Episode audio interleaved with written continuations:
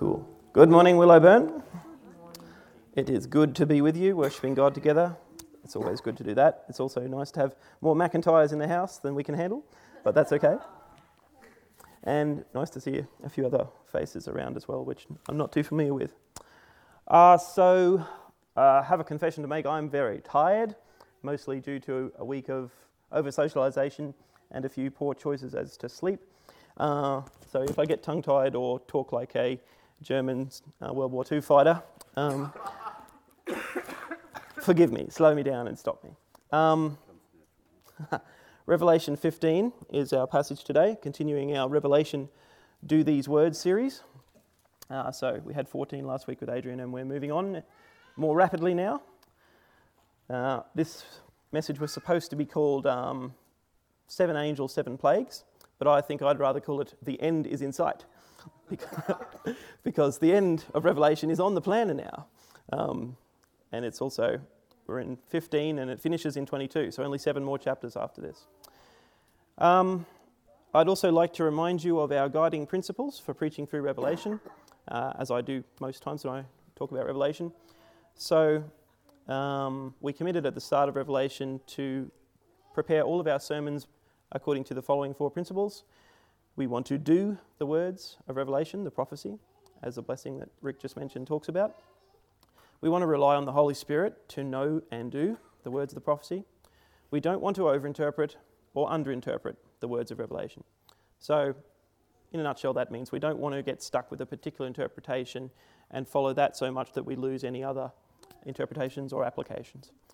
And number four, we want to seek our meanings and our context for Revelation from the whole Bible, from the rest of the Word. So, in light of that, if you've been listening to our Revelation series online, or just if you have a really good memory and can remember each one we've, we've preached through, you might have noticed that the individual messages can seem a little bit disjointed. Like this was mentioned to me during the week. Somebody said it doesn't seem to be any real flow from week to week. We've got three different guys preaching, and they're all sort of bringing their own take on it.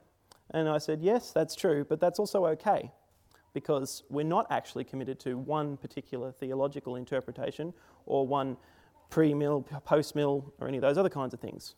We're actually just trying to follow these four principles and see what's in there that we can do, do these words. that's why we called it that. So there is a flow, there is a grand theme, and the best way to get familiar with that is actually to get into the word yourself. Read and study Revelation for yourself. Um, no preacher can be a real substitute, a true substitute for spending time with God in His Word. So don't just listen to me or Ben or Adrian or anybody else up here. Get into the Word, check what we say, find out, and come and ask us. Talk to us, ask us questions. We're learning same as you, and we are definitely not above reproach. So come and talk to us if you've got things. So, with all that said, uh, I'm going to pray and then we'll get right into it. Lord God Almighty, thank you for your great and marvelous deeds. We've seen them for ourselves, and we've heard in your word and from the faithful witness of people down through the centuries. Thank you that you know the beginning from the end, and nothing is hidden from your sight. Thank you for drawing us to yourself through your Son, Jesus Christ. And thank you, Jesus, for holding out to us the offer of an eternity with you, of praise and purpose and reconciliation with God. Thank you, Holy Spirit, for coming to us and being our guide, our comforter, our teacher. Please come upon us now come upon me and don't allow me to say anything that isn't from you. And also open the ears and eyes of the hearts of your people and don't allow them to hear anything that isn't from you. Please lead each of us into your truth. And as, um, as Jesus promised when he said he would send you, guide us into all truth. Amen. Okay, so let's read the passage. Um, mostly going to be in 15 uh, today, but I am also going to jump back to chapter 8. So if you want to mark that that's going to be, we're going to be there a bit as well. So 15 and 8. But 15, verse 1 I saw in heaven another great and marvelous sign seven angels with the seven last plagues. Last, because with them God's wrath is completed. And I saw what looked like a sea of glass, glowing with fire, and standing beside the sea, those who had been victorious over the beast and its image and over the number of its name. They held harps given them by God and sang the song of God's servant Moses and of the Lamb. Great and marvelous are your deeds, Lord God Almighty. Just and true are your ways, King of the nations. Who will not fear you, Lord, and bring glory to your name? For you alone are holy. All nations will come and worship before you, for your righteous acts have been revealed. Sorry, I can't sing it. I don't know the tune. After this, I looked, and I saw in heaven the temple, that is the tabernacle of the covenant law, and it was opened. Out of the temple came the seven angels with the seven plagues. They were dressed in clean, shining linen and wore golden sashes around their chests. Then one of the four living creatures gave to the seven angels seven golden bowls filled with the wrath of God, who lives forever and ever. And the temple was filled with smoke from the glory of God and from his power. No one could enter the temple until the seven plagues of the seven angels were completed. So it's only a short chapter. There's some interesting stuff in here.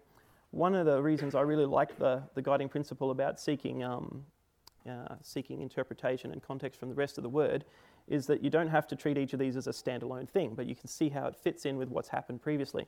And there's a lot of references here to things that have happened, even in this short chapter, to things that have happened in the past. We'll look at some of those. So, the end is in sight. Revelation 15. Only seven more chapters to go. I'm sure you've all heard the saying, there's a light at the end of this tunnel. It's used to encourage people that they're nearing completion, they're nearly through something, usually something tough, a hard time, exams, uh, hard time at work, maybe an illness that they're about to get over. Um, usually there's a feeling of better days ahead when someone says that. So Sarah and I have to go to Brisbane quite a bit for work or for Naomi, and recently we're driving through one of the tunnels, which we shouldn't have been in because I took a wrong turn, thinking I knew better than the GPS, and we ended up in the Clem 7. So Mean, we had to go through and then we had to come back, and tolls are annoying. But anyway, I'm thinking while I'm grumbling away to myself, and she's trying to be all positive, I'm thinking, what's the light at the end of this tunnel? And why do people think that's a good thing? It might not be a good light. It doesn't have to be nice, sweet sunshine. It could be a raging fire that you're about to drive into. If you're in a, if you're in a subway train, it could be an oncoming train. Probably not a good thing. Um, this is nearing the end of Revelation, and I find the middle of Revelation a bit like a dark tunnel. It's kind of ploughing through all this wrath and judgment and bad stuff happening, and you know more and more things which are hard to understand happening that hurt a lot of people. But when you get to 15, there's a turning point. The end is in sight, and it happens right here in verse 1. I saw in heaven another great and marvelous sign seven angels with the seven last plagues. Last because with them God's wrath is completed. I think John's almost trying to convince himself as he writes that down. There's the last one, guys. Last because with them it's finished. God's finished his wrath, he's finished it. So, um, another thing I want to point out from just that verse, um, he uses the phrase another great and marvelous sign. Uh, he's used that twice before, back in chapter 12. Now, I said we're looking at 8, but if you're near 8, you should be able to see 12 pretty easily with a turn of the page. Um, verses 1 and 3, he refers to both the woman and the dragon as great signs in heaven. So, just a link up there, um, when he uses this kind of great and marvelous sign language, it's in reference to something is about to happen. So, this third great sign in heaven is our seven angels with their seven last plagues. Um, yeah, it's like he's reassuring himself as well as his audience that these are the last because with them God's wrath is completed and last chapter, we saw some pretty ugly stuff. Like Adrian didn't really go in, into detail with it because it's pretty ugly, but there's a great harvest of the earth which results in blood as high as a horse's bridle. So lots of people die. Um, on top of all the stuff we've seen previously with the seven trumpets and uh, the seven seals. So he's kind of reassuring us that the dark tunnel is over, the wrath of God is completed just as soon as we get through these last seven plagues. Now, another reason I love that particular verse is it's a wonderful um, exemplar verse of the character of God. I think God gets a bad rap a lot of the time. Uh, far too often, I meet students that think the only, the only idea they have of God is this cranky old man in the sky that just loves to punish people any chance he gets. He wants to smash them, and he runs the fun police called the church as well. so they don't really like him very much. But that's total bad rap. That's not true. This verse shows that God does not love to punish. His wrath does have an end, and he won't punish unjustly. There is a point where all injustice and evil will be done for and punished, but after that, he doesn't keep going. He stops. You know, it's complete. He's satisfied. And so Revelation turns a corner here in 15 with the promise that God's wrath will be complete. once these last seven angels have poured out their plague. So let's meet the angels. Drop down to verse 6 in 15. So ignore the song for the moment. Out of the temple came seven angels with seven plagues. They were dressed in clean, shining linen, wore golden sashes on their chests. That's all we're really told about them. So we're not told, uh, like, it's not a mighty angel like the guy that was standing, you know, across the earth and the sea from way back. It's not one of the living creatures. These are just angels, that's all we're told. But they are seven holy messengers chosen to enact the last part of God's wrath on the earth. Now, looking at the whole chapter, there's a bit of a flow here in the way things happen. So look at it with me. So, first off, he sees the angels. That's the very first thing that happens. John sees the angels, and then he sees some saints standing around this glassy sea, and then they start to praise God with a song and some harps. And then the, the angels are released. They're given their bowls of God's wrath and sent out. Have we seen this sort of ceremony or pattern before? You're going to say yes? That wasn't a trick question? Don't ask me where. Who's been paying attention to Revelation so far? Saints standing where? Yeah, that's here in this chapter. But this pattern of seeing angels, then the saints, there's something to do with the saints, and then um, they're given a judgment. What do you got, Nadine? Chapter 8. Thank you very much. So, I think you cheated and looked back because I said chapter 8 earlier, if you were listening. oh, you can't get past Nadine. But you were right, Luke, yes. And Sarge is correct as well. This is the second time this pattern happens with the saints. So, I lost my place. Um, okay, go back to verse 8 with me for a second. Uh, chapter 8, verse 2. John sees the angels with their trumpets first. You see in 8, verse 2. And then another angel comes and presents the prayer of the saints on the altar in heaven, fills the censer with fire from the altar, and pours that fire on the earth. That's verses 3 to 5 of chapter 8. And only then do the seven trumpeting angels go into action, blowing their trumpets, and ensuing judgments occur one by one over the next few chapters, 8 through 11. Same pattern happens right here in chapter 15. John sees the seven angels in verse 1 then the saints, instead of just their prayers being offered, now it's them offering themselves, offering praise, a song of worship. And then the angels go into action with the seven bowls filled with the wrath of God. So, what does that teach us about God? That he likes pomp and ceremony? That he has a special order of how things happen? Maybe. I'd say that it just shows again that God is fully in control um, and that he has a certain way that he prefers to do things. I like the fact that he does things in response to the saints. Last time in chapter 8, it was in response to their prayers being offered on the altar. Here, the judgment is enacted in response to their praise, their worship of God. I think that's really cool. It's like God wants to partner with us, He wants to have our prayers and our praise. And then He does the next things He's going to do. So, another thing that God gets a bad rap for is just doing everything you know, for himself and not ever considering others. Well, that's not true. He loves to partner with people. He's been doing that since the beginning of time. So, the common theme of these two patterns is the sacrifice by God's people. It triggers God's judgment on the earth. First, in chapter 8, the prayers are offered as a sacrifice. This time, in chapter 15, the saints themselves offer the sacrifice. They sing their song. But look at who they are in verse 2 those who had been victorious over the beast and its image and over the number of his name. So these are people that are not just sacrificing their praise. When Revelation refers to someone being victorious over evil, it generally means they died for it. They had their heads chopped off, or they were burned, or whatever else. They were people that were victorious for Christ by losing their life. And I'd say that's exactly what this is referring to here. Those who had been victorious over the beast and its image and over the number of his name.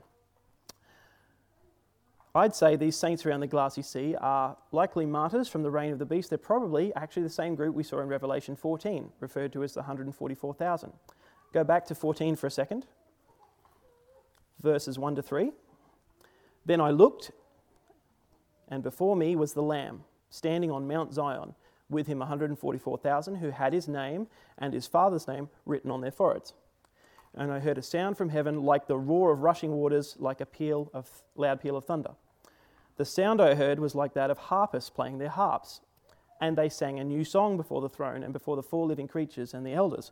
No one could learn the song except the 144,000 who had been redeemed the earth, from the earth. Redeemed from the earth, victorious over the beast and the number of his name. I think it's the same group. Fast forward to chapter 15, we now have that same group. They're appearing in heaven alongside the glassy sea. They've now learned the song. They've got an instantaneous download of talent in harp playing, because um, that happens in heaven. And they now sing this song with, with great gusto, with great enthusiasm to the glory of God. I think that's really cool. Like, this is a continuing flow. Like, these guys, um, first, you know, they learn this song that no one else can learn, and then they worship God, and that worship of God triggers the next judgments on the earth, which martyred them. There's a perfect justice in the way that goes around. So, unfortunately, there has been some. Uh, some bad pop culture that's come out of this verse. This is pretty much the main influence for the weird idea that all Christians do in heaven is sit around on clouds playing harps. it's totally not true, but unfortunately, this verse has led to a lot of people believing that. Um, but that's nonsense. 14 just said this song could only be learned by the 144,000. Um, it's the specific worship of a particular pe- group of people with their own special praise song. But hang on a tick, we've got it written down here. So can't we learn it? Maybe. Uh, but I think this is just the chorus. You know how the choruses get repeated and stuff? I think what John wrote down here was just what he remembered from hearing it lots of times. Um, if they'd written down the whole song, it probably would have taken a whole other book. Okay, so why is it referred to as the song of God's servant Moses and of the Lamb? Any ideas? refers to all of God's law and all of what Jesus did. So, redemption, yep. Any other ideas? No wrong ideas. You know me, I like feedback, so don't just look at me. Why would you call a song the Song of Moses and the Song of the Lamb? Referring to Jesus, obviously. He's the Lamb. Yeah. So Adrian said, for the sake of the recording, it's a song of Jesus, but also a song of Moses. So because Moses gave the law and then Jesus fulfilled the law. So it's a wrapping them both up. And he's exactly right.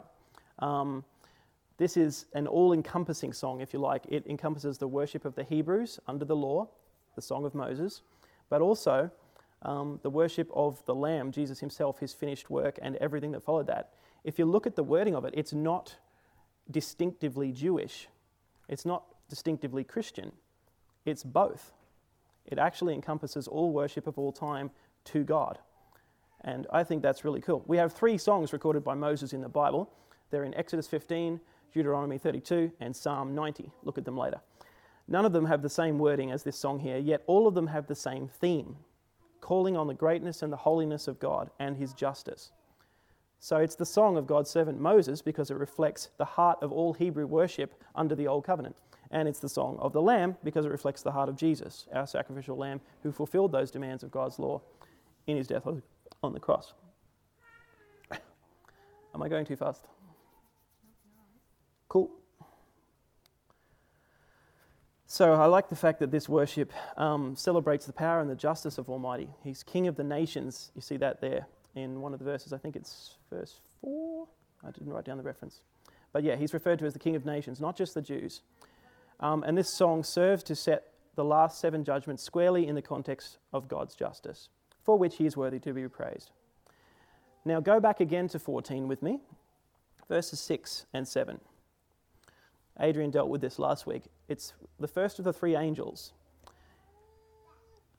So, verses 6 and 7 of chapter 14. Then I saw another angel flying in midair, and he had the eternal gospel to proclaim to those who live on the earth, to every nation, tribe, language, and people. He said in a loud voice, Fear God and give him glory, because the hour of his judgment has come. Worship him who made the heavens, the earth, the sea, and the springs of water. So in 14, this angel proclaims something called the eternal gospel um, to every nation, tribe, language, and people. It seems that the earth, however, does not respond. There's no record of the earth bowing the knee in chapter 14, or singing, or worshipping.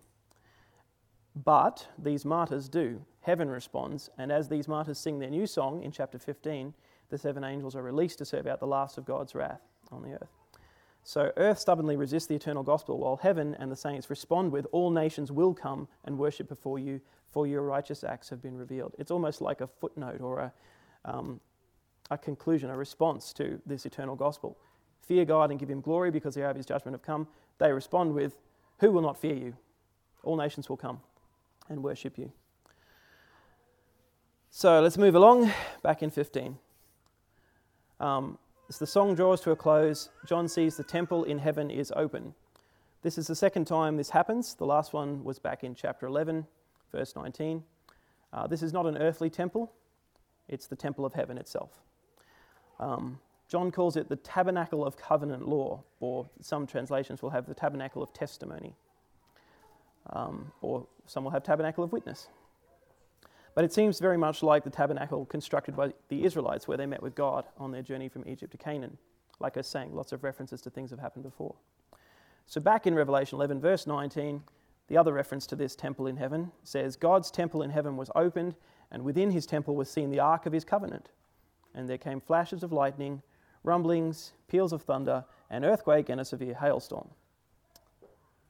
So the temple in heaven is very much like the tabernacle. There is an ark of the covenant there, whether it's the one from earth that was made by the Israelites, who knows? I don't. But it's not referenced here in um, 15, but it is the same temple, the tabernacle of witness. So it's likely the ark might be there. Um, some think that this is a direct link from um, chapter 11 to chapter 15, which tells us that um, the seven bowl judgments we're about to have immediately follow the seven trumpet judgments because at the end of the seven trumpets, heaven's temple was opened, and here the temple is open. But I'm not convinced. I don't think it's important. The temple could have been open that whole time. So, anyway, interesting link if it is true, though, because that means the last couple of chapters that we've had all happen instantaneously, basically, at the same time. But that is something we can't really know. Anyway, at last, the wrath of God is about to be completed. One of the four living creatures, we've seen these guys before. They're the guys that are around the throne of God, worship Him forever. Their wings cover Him. One of the four living creatures pours the last of God's wrath into seven bowls and hands one to each angel. Song is ended, heaven is silent, and the smoke of the power and glory of God Almighty fills the temple. Again, this recalls a time, something that happened before. Back in Exodus, when they finished the tabernacle and Moses dedicated it, God's glory filled it with cloud like thick smoke, so thick that Moses physically couldn't enter the tabernacle. And it's the same here. No one can go into the temple until the judgments are completed. If you want to think of God's love and mercy as bright light welcoming, shining out, drawing people to Him, think of His wrath and His judgment as thick, billowing black smoke that physically bars people from His presence. That's what's going on here. No one can enter the temple while God's angry. But the last of his wrath is about to be put out. These angels are about to be released, and that happens next chapter. I imagine the hush and the awe spreading out across heaven as the smoke billows out and fills the temple. Heaven braces for the last great lash of God's justice on earth. And guess what earth does? What we've always done. An unrepentant, unrelenting earth doesn't even tremble. We keep on running helter skelter to destruction with our fingers in our ears. The last plagues are coming. God's one last attempt to make the world listen, bow the knee, and repent is about to be enacted. The last seven plagues, the last of God's wrath. Now, that concludes the chapter. I don't actually have any more exegesis on this. To me, it's fairly simple, it's fairly straightforward. There's some worship that happens in heaven, and in response to that, God pours the last of his wrath into some bowls and sends some angels out to judge the earth. One last ditch attempt to get people to repent. So, what's the application for us? How do we do these words? Any ideas? Worship? Somebody is clued in. Anything else? yeah, maybe don't run around with their fingers in your ears. What else? Tell people what's coming? Yeah. don't sell out, don't cave in, tell people the gospel. Yeah, no wrong answers. There's, there's two ones that I take encouragement from here that I saw. There are plenty of applications that you can take. But to me, Revelation, as I've said before, it's two things. It's a warning, a dire, severe warning, like we need to be serious about God and about what He's on about. We don't want to be on the wrong side of him when his wrath is poured out on the earth. It's also a blazing beacon of hope. King Jesus is coming back, and we're on his team. He wins. I look forward to the return of the king. Insert Lord of the Rings reference here. But anyway, um, this chapter shows God in total control. He's following his plan, he's got an order for how things happen, he sets it up, it gets done. God's totally in control, so I can rest securely in the knowledge that He is never surprised, He is always prepared, and He always wins. That's my first one. So don't worry, God's in control. Follow Him, stay on His side. And the second one is worship. This chapter really shows the power of praise. God is worthy of all praise, and He acts powerfully on behalf of His people when He's given His due. We saw that with the prayers of the saints being offered back in chapter 8. Ben, I think you did that one. Yep. Um, so when Ben preached that one, I remember he talked about like all the prayers that have ever been prayed being stacked up and then being offered to God on an altar. And the result of that is God gets angry on their behalf and he starts judging the earth. He's waited a long time. And the same thing happens here. When given his due praise, he goes, Righto, time's up. The rest of the earth needs to praise me like these guys do. And if they don't, they need to be punished. So, live your life in a way of worship. Let everything you do bring glory to God because He's worth it. And don't forget that these saints praising Him have already been victorious. They've already given their lives to be on His team. So, living victoriously means being on God's side at the cost of everything else if necessary. So, live your life in such a way as to bring glory and honor to the name of God. He alone is holy. It's right there in the song. And in the end, he wins. It says there, all nations will bow and worship him. So everything else should pale before our pursuit of the glory of God. God wins. The king is coming back. Be ready. To me, that is the whole message of Revelation. But I want to finish by just reading the song again because I think it's a marvelous pattern. And I'm so grateful for Tim leading worship because his first song, pretty much this song um, talking about the glory and the greatness of God. So I finish by reading the song again. Great and marvelous are your deeds, Lord God Almighty. Just and true are your ways, King of the nations. Who will not fear you, Lord, and bring glory to your name? For you alone are holy. All nations will come and worship before you, for your righteous acts have been revealed. That song should be our heart attitude. Who will not fear you, Lord, and bring glory to your name? For you alone are holy. Just and true your ways. Great and marvelous are your deeds. Lord and Heavenly Father, thank you. We can only just begin to comprehend the wonder, the awe, the majesty of who you are, just this majestic being that is beyond measurement, beyond comprehension. We can't even conceive of a place big enough to contain you. And when you are when your glory and your power are shown, it physically restrains people from your presence. Lord, let us be people that bring glory to you. Let us live our lives in a way that is worthy of you, and let us be willing to lay them down so that we may be victorious for you. Be with us this week, Lord, as we go out and be your ambassadors, your representatives to those around us. And let us live in the light of your return, not in the darkness of our current tunnel. Amen.